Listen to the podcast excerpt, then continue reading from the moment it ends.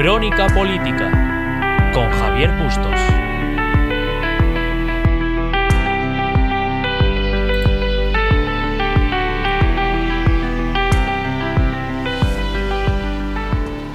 Hola, buenas tardes a todos y sean bienvenidos una semana más a Crónica Política.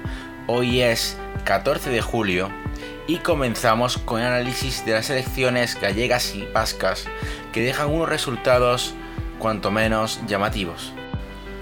El primer análisis que extraemos de estas elecciones es que ganan los candidatos y pierden los partidos. El caso más destacado lo lleva Alberto Núñez Fijó. El líder de los populares gallegos ha conseguido revalidar su cuarta mayoría absoluta, igualando el récord que tuviera en su día Manuel Fraga.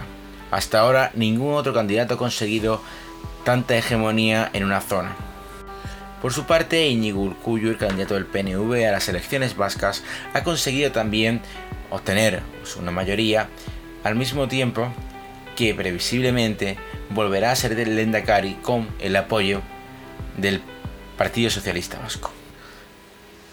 Sin embargo, la lectura que nos deja estas elecciones va mucho más allá de la victoria del Partido Popular o la previsible victoria del PNV en el País Vasco. Y es que se refuerza una vez más que existe, al menos a nivel local, regional, una vinculación del candidato con su área geográfica, más allá de las siglas que pueda llevar ese candidato. De hecho, fue muy polémico cuando Alberto Núñez Fijó quitó el logo del Partido Popular de su campaña de marketing y propagandística en las elecciones gallegas que han tenido lugar este pasado fin de semana. Muchos lo vieron como un guiño al nacionalismo. En cualquier caso, lo que ha hecho Alberto Núñez Fijo es identificarse él como candidato con los gallegos, obviando el partido al que te pertenece. Obviamente, como él mismo reconoció en una entrevista, todo el mundo sabe que Alberto Núñez Fijo es del Partido Popular. Sin embargo, como digo, esto pone en tela de juicio el binomio clásico candidato-partido, haciéndolo separable y no indisoluble. Así, sale reforzado la figura de Alberto Núñez Fijó, sin embargo, sale muy tocado la figura de Pablo Casado. El Partido Popular logra una cuarta mayoría absoluta en Galicia al mismo tiempo que se desploma en el País Vasco con la coalición que fue una de las apuestas personales del líder de los populares a nivel nacional. La coalición formada por Ciudadanos no solo no ha conseguido obtener mejores resultados, sino que además ha empeorado el espacio político que ocupaba el Partido Popular en el País Vasco, pasando de 9 a 5 escaños. Lo único que ha conseguido con esto es salvar al Partido de Ciudadanos. Ciudadanos probablemente no hubiera tenido representación en el País Vasco si hubiera presentado, se hubiera presentado en solitario.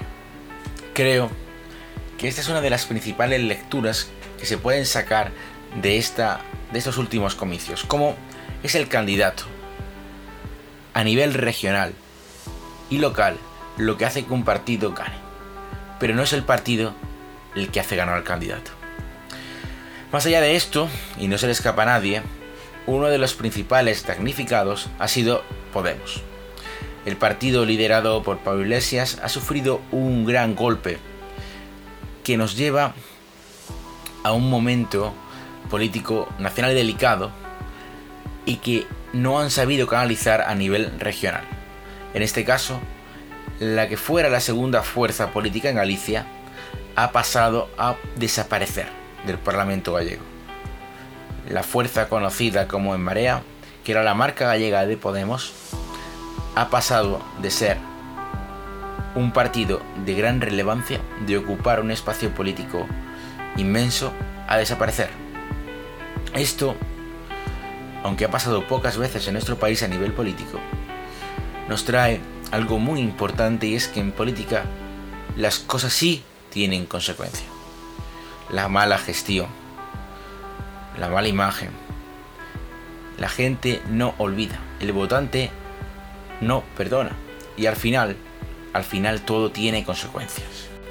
En el caso vasco, también, también pierde fuerza, pero en este caso el palo ha sido algo más leve, pasando de 11 escaños a 6. Pero esto nos deja otro análisis que no se nos puede escapar, y es que, si bien Podemos ha acaparado durante todo el fin de semana y en el pasado día de ayer todas las portadas debido al gran varaparo sufrido, el Partido Socialista también, también ha sufrido, ya sea por la gestión del COVID o por la gestión de la propia campaña, un gran varapalo. Y es que, si Podemos ha desinflado, el peso ha sido incapaz, incapaz de llevar al votante de Podemos, descontento de Podemos, hacia su formación. Algo que por otra parte podría parecer completamente lógico. Sin embargo, han sido otros los que han conseguido canalizar ese descontento con la formación de Pablo Iglesias.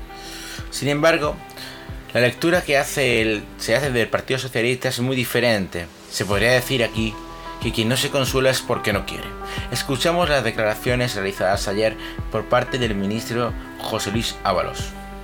Decía antes que la ciudadanía en estos tiempos de incertidumbre eh, no arriesga y valora la gestión, fíjese, de dos gobiernos muy distintos, uno del Partido Popular en Galicia y otro nacionalista en Euskadi. Y por lo tanto, si extrapolamos eso, es todo lo contrario. Lo que sí que hemos visto es el fracaso de toda la campaña de hostilidad, de hostigamiento, de cuestionamiento permanente, de descalificación que ha sufrido el gobierno. Si esto hubiera tenido algún resultado, desde luego, eh, no es que no hubiéramos tenido el resultado que, que ya digo que nos parece insuficiente, es que incluso hubiéramos bajado y la realidad es que en, eh, hemos subido la representación, aunque sea por la mínima, tanto en un territorio como en otro. Lo que ha fracasado realmente es la política de crispación que se está alimentando estas semanas, que a veces ahora precisamente parece que se nos olvida porque afortunadamente parece que todo indica que no hay que ir por esos derroteros, pero la, la hemos estado viviendo y la seguimos viviendo y eso es lo que realmente creemos que ha fracasado. Como les he dicho ya, quien no se consuela es porque no quiere, pero la realidad dice que el Partido Socialista ha sido incapaz de canalizar ese descontento del voto de Podemos. Por lo tanto, no se puede entender esa lectura positiva de las elecciones.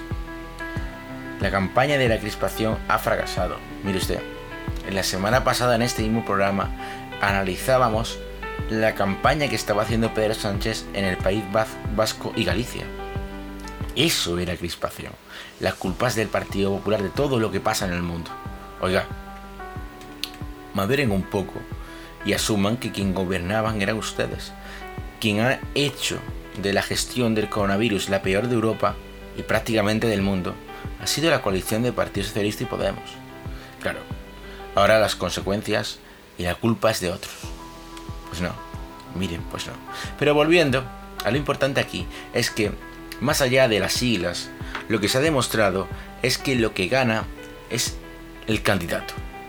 Alberto Núñez Fijó lleva años y años, prácticamente décadas, trabajando para el pueblo gallego. Y el pueblo gallego ha recompensado ese trabajo. Sí, habrá metido la pata, por supuesto, como todos los gobernantes, pero ha dado la cara. Igual que Íñigo Urcullo, que además no solo venía de gestionar la crisis del coronavirus, sino que además venía de asumir la responsabilidad y las consecuencias por las dos víctimas que hubo en el vertedero. Entonces, no se trata tanto de una crisis o de cómo pueda uno enfocarla, sino de la gestión y la eficacia a la hora de llevar a cabo las cosas. Y el Partido Socialista en coalición con Podemos ha demostrado una vez más, más que no es capaz, que no es capaz de llevar a buen puerto a este país. Ocurrió con González, ocurrió con Zapatero y lo estamos viviendo ahora con la coalición PSOE Unidas Podemos. Pero fíjense, y lo que es todavía más interesante, cuando Podemos llegó al gobierno, cuando Podemos, eh, miento, cuando Podemos se presentó como partido, venía a regenerar la política Quería cambiar la forma en la que veíamos y entendíamos la política y se fundamentaba en unas ideas que eran realmente buenas. realmente buenas. Ahora, tras demostrar que lo que en realidad buscaban era el poder a cualquier, a cualquier precio, las palabras eh, que recogen la hemeroteca retratan al líder de Podemos que tendrá ganas de muchas cosas, pero no de dimitir. Recordamos su intervención en un programa de radio, de televisión española cuando el, el ahora vicepresidente del gobierno no era más que otro candidato a las elecciones. si los resultados para Podemos no son buenos, inmediatamente pondré a mi cargo a disposición del Consejo Ciudadano y de los inscritos. Fíjese, sin pausa. Ahora, tras esta debacle electoral, el líder de Podemos ni se plantea, ni se plantea dejar su puesto. Obviamente, las voces más críticas del sistema dentro del partido reclaman la cabeza de Pablo Iglesias, pero este, que viene haciendo lo mismo de siempre, no se va a mover ni va a dar un paso atrás. Y no es para menos.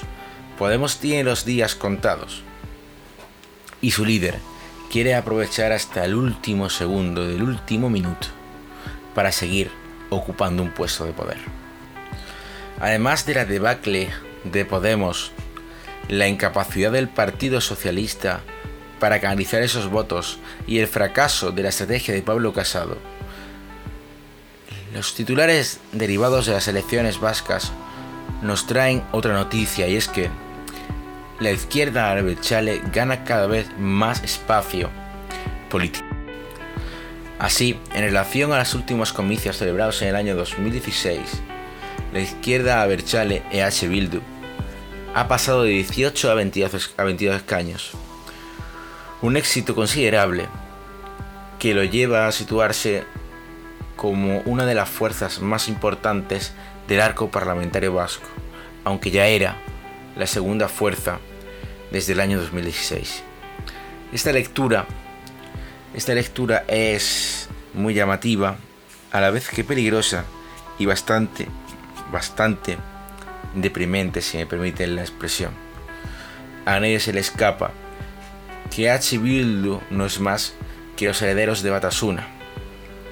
Personas que creen que la banda terrorista ETA mató por un motivo justificable, cuando usar la violencia como arma política, nunca, jamás, bajo ningún concepto, es justificable. La política debe ser libre y la libertad exige el intercambio de opinión, el talante y el respeto mutuo. Cuando alguien no condena lo que pasó en este país, está aceptando que existe una verdad que poco o nada, poco o nada agrada a la mayoría del pueblo español. Muchos que hoy en día no salen ni en los telediarios han dado su vida para que en ese trozo de España que se llama País Vasco haya libertad. Y libertad de expresión, volviendo a los otros temas de la semana, que también ha puesto en cuestión nuestro queridísimo vicepresidente del gobierno. Y es que dicen que cuando las cosas vienen mal, nunca vienen solas. La debacle electoral solo ha sido el broche de oro a una semana llena de problemas para el presidente del gobierno. Y es que, para el vicepresidente del gobierno. Y es que si ya la semana pasada en este mismo programa analizábamos el desplante, la falta de actitud y la muy, muy reprobable actitud del vicepresidente del gobierno con algunos periodistas, entre lo que destacó la campaña en contra de Vicente Vallés, la cosa no acabó ahí. Y al mismo tiempo que los distintos ministros socialistas del gobierno como la ministra de Defensa, Margarita Robles, o incluso la portavoz del gobierno y ministra de Hacienda, María Jesús Montero, apoyaban y defendían la libertad de expresión y de prensa, como no puede ser de otra manera en un país avanzado y democrático. El presidente del gobierno salió para decir que hay que normalizar el insulto dentro de la democracia. Respecto a Vicente Vallés, de tengo que decir que he leído cosas en las redes sociales que no comparto y que no me gustan. A Vicente Valles le han dicho de todo. Le han dicho que es como Javier Negre con traje de un telediario, le han llamado cloaquín y yo no me puedo identificar con eso. No me gusta. Y creo que lo digo siendo alguien que sabe lo que es que le insulten en las redes sociales y que le digan de todo. Pero creo que hay que naturalizar que en una democracia avanzada, cualquiera que tenga una presencia pública, cualquiera que tenga responsabilidades en una empresa de comunicación o en la política, pues lógicamente está sometido tanto a la crítica como a insultos en las redes sociales. Y el derecho, cuando las cosas se salen de madre, ofrece instrumentos a todo el mundo para, para emplearlos en este caso. Pero creo que es normal en una sociedad democrática que se produzcan críticas y que incluso todos los que tenemos una presencia pública y una relevancia, digamos, a la hora de, de participar en los debates, y ahí los profesionales del, de los medios de comunicación, algunos lógicamente la tienen, pues creo que la crítica es una cosa normal y propia de las democracias e incluso las cosas desagradables que vemos en las redes sociales y que no nos gustan a nadie también son normales y yo no sería partidario de que, que eso se pudiera perseguir. El derecho, en particular el derecho civil, ofrece instrumentos para que cuando alguien se sienta ofendido porque se han atravesado determinadas líneas, pues ejerza esos derechos en el marco de, en el marco de la ley. Respecto a la segunda pregunta que me señalaba usted, parecería extraño que si en el marco de un procedimiento judicial Villarejo habla, en este caso de Eduardo Inda y de Esteban Urreitieta, y dice que les entregó información para hacer daño a Podemos, se dijera que es señalamiento simplemente decirlo.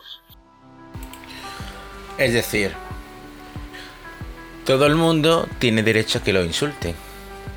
Es lo que hay que normalizar en una democracia avanzada. En una democracia avanzada no hay que sacar una ley de educación competente. No hay que financiar a, las universidades para que creen científicos que sean capaces de hacer vacunas cuando nos hacen falta. En una democracia avanzada no hay que reforzar el sistema sanitario o aplaudir y recompensar la labor que hacen nuestros sanitarios. En una democracia avanzada no hay que apoyar a nuestros autónomos y emprendedores, ni ayudar a las grandes empresas para que sigan contratando personal, no. En una democracia avanzada, lo que hay que hacer es normalizar el insulto. Miren, uno cuando estudia periodismo y después cuando ejerce, puede pensar muchas cosas. Y te pueden criticar, pues claro que sí. La crítica, mientras sea constructiva, es bien recibida. La crítica, incluso cuando roza lo ofensivo, hay que tomársela siempre de la mejor manera posible. Uno que les habla ha sido tildado de facha por la gente de izquierdas y de rojo por la gente de derechas, cuando no dices lo que la gente quiere escuchar, pero es que oigan, yo soy periodista si fuera portavoz del Partido Popular, pues defendería el Partido Popular. Y si fuera portavoz del Partido Socialista, probablemente defendería el Partido Socialista. Pero la cuestión es que soy periodista. Y como tal ejerzo mi labor de forma independiente.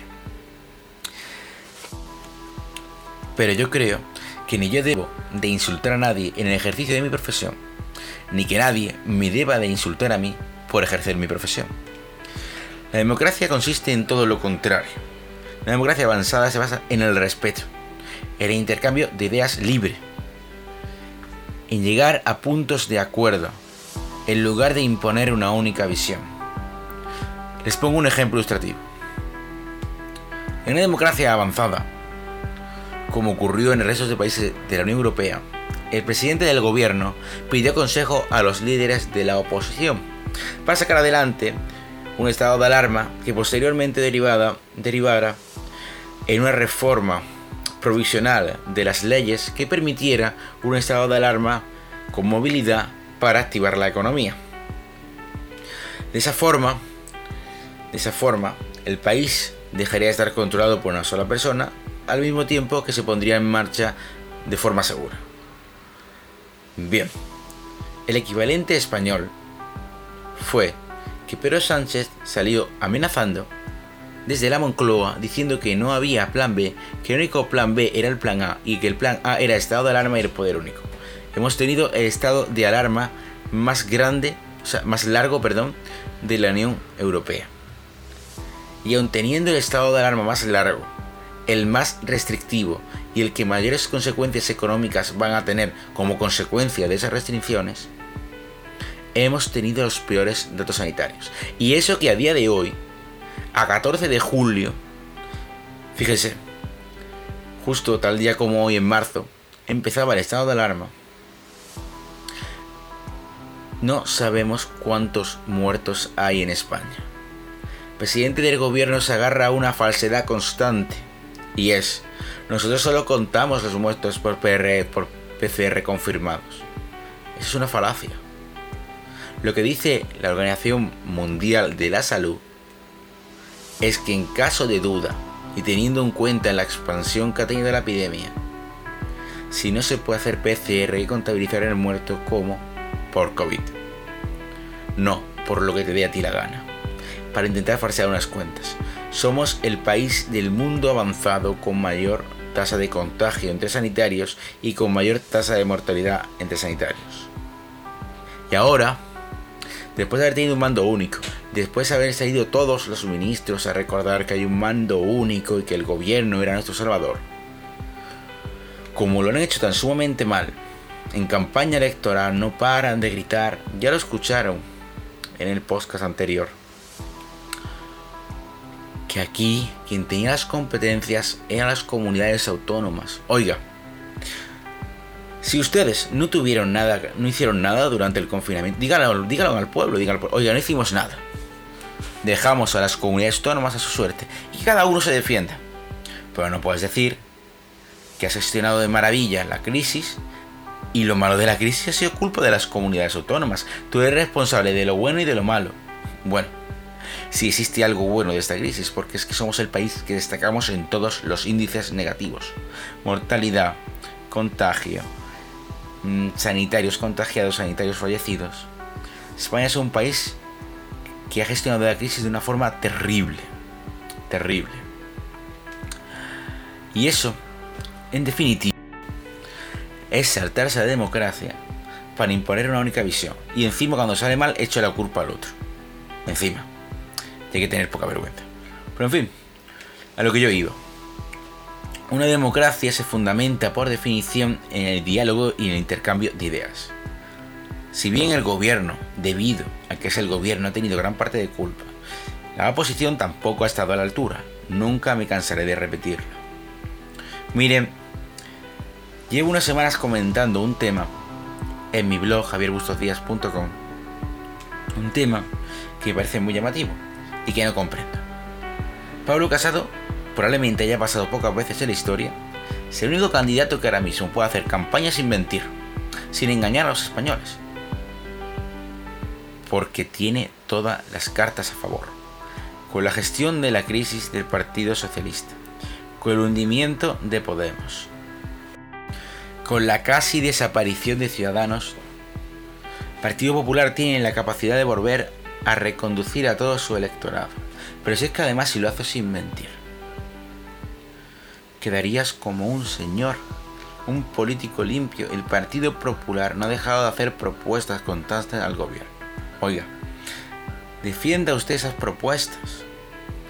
Haga que ese mensaje llegue a la ciudadanía, pero no mienta, porque el Partido Popular le va a pasar como en su día de pasado a Mariano Rajoy. No va a poder bajar impuestos. No, ¿por qué? Porque el gobierno que va a heredar va a ser un gobierno destrozado, una economía hundida. La Unión Europea ha dicho que nos va a dar dinero, sí nos va a dar dinero, pero con condiciones. Y de los 140 mil millones que nos puedan dar, no nos van a dar 140 mil millones en una transferencia de hoy para mañana. Esto no es un bizum.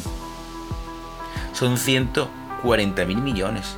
Y nadie, ningún país, da otros 140 mil millones sin pedir algo a cambio. Además, se está hablando de que primeramente nos darían de aquí a final de año 5.000 millones, luego 10.000, luego 20.000 y así progresivamente. A cambio, tendríamos que acometer una serie de reformas fiscales, financieras, estructurales, en sanidad, en educación, a nivel funcionarial. Ojo que la cosa no es gratis. No prometas algo que no puedes cumplir y cuando además puedes decir la verdad y la gente lo va a entender, la gente va a poder decir, oiga, mi intención es no subir impuestos.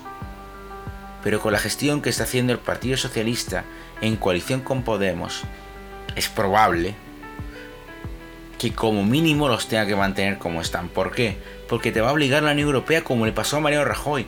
Mariano Rajoy prometió bajar los impuestos. ¿Qué hizo? Subirlo.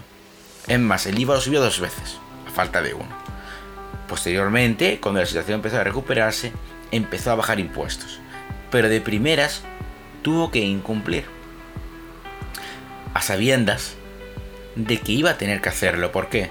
Porque todo el mundo sabe que en plena crisis económica el Estado no puede dejar de recaudar. Y la única manera de recaudar es a través de los impuestos, nos guste más o nos guste menos.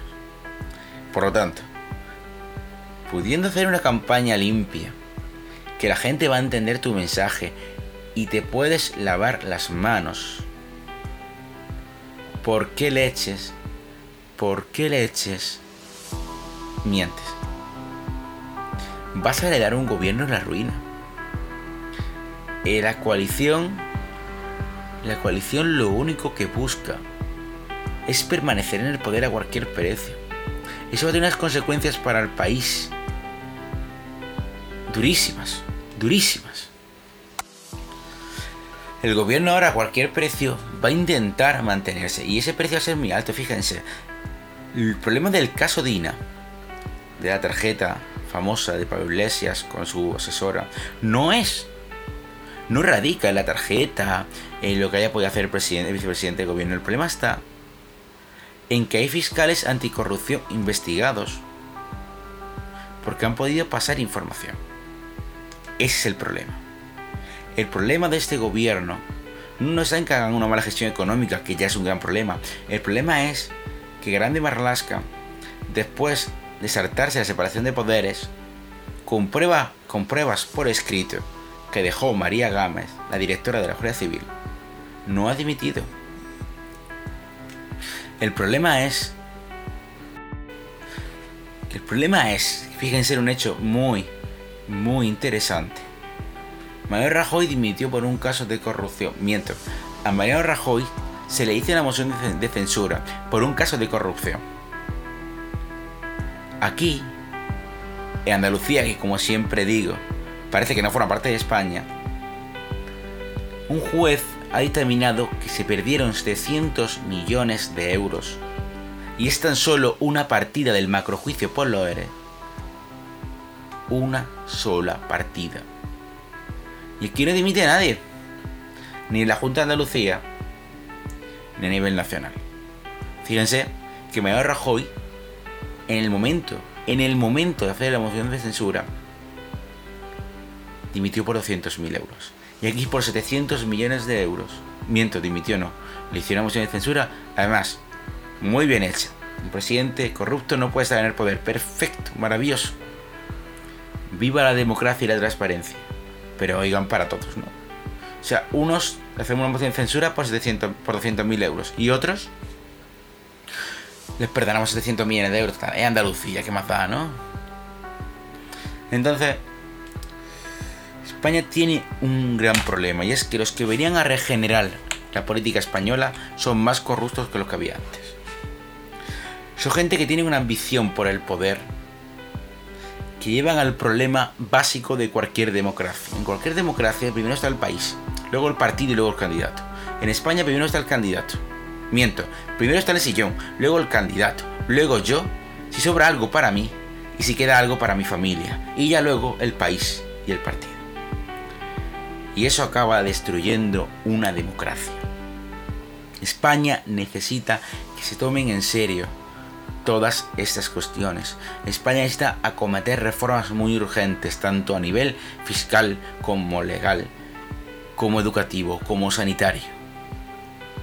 Tenemos un grave problema de burocracia. Somos el país con más funcionarios del mundo. España con 44 millones de habitantes, 48 para ser exactos, tiene más funcionarios que los Estados Unidos de América con 300 millones de habitantes. Sin embargo, aquí las gestiones tardan el triple. Cuando los funcionarios deberían estar parados y aburridos porque no hay suficiente trabajo para todos. Y sin embargo, cualquier gestión lleva meses en España. Ya lo he dicho en muchas ocasiones. Aquí no hay, yo no he vivido personalmente, y no pongo el ejemplo que me han contado una, no, no, historias reales. Yo, para cualquier tema burocrático con la universidad, todas mis gestiones se han resuelto de seis meses a dos años. Y algunas siguen sin resolver. Mis trámites con la Junta de Andalucía se han resuelto de seis meses a un año. Y mis trámites a nivel nacional con el Ministerio de Educación se han resuelto de seis meses a un año. ¿Y eso qué hace? Colapsar todo. En España está colapsada la administración, pero es que están colapsados los juzgados. Y con esto del COVID, ni siquiera se sabe ya por dónde va la bola. España necesita plantearse, replantearse qué es como país y qué quiere ser como país para, ser una democracia de verdad.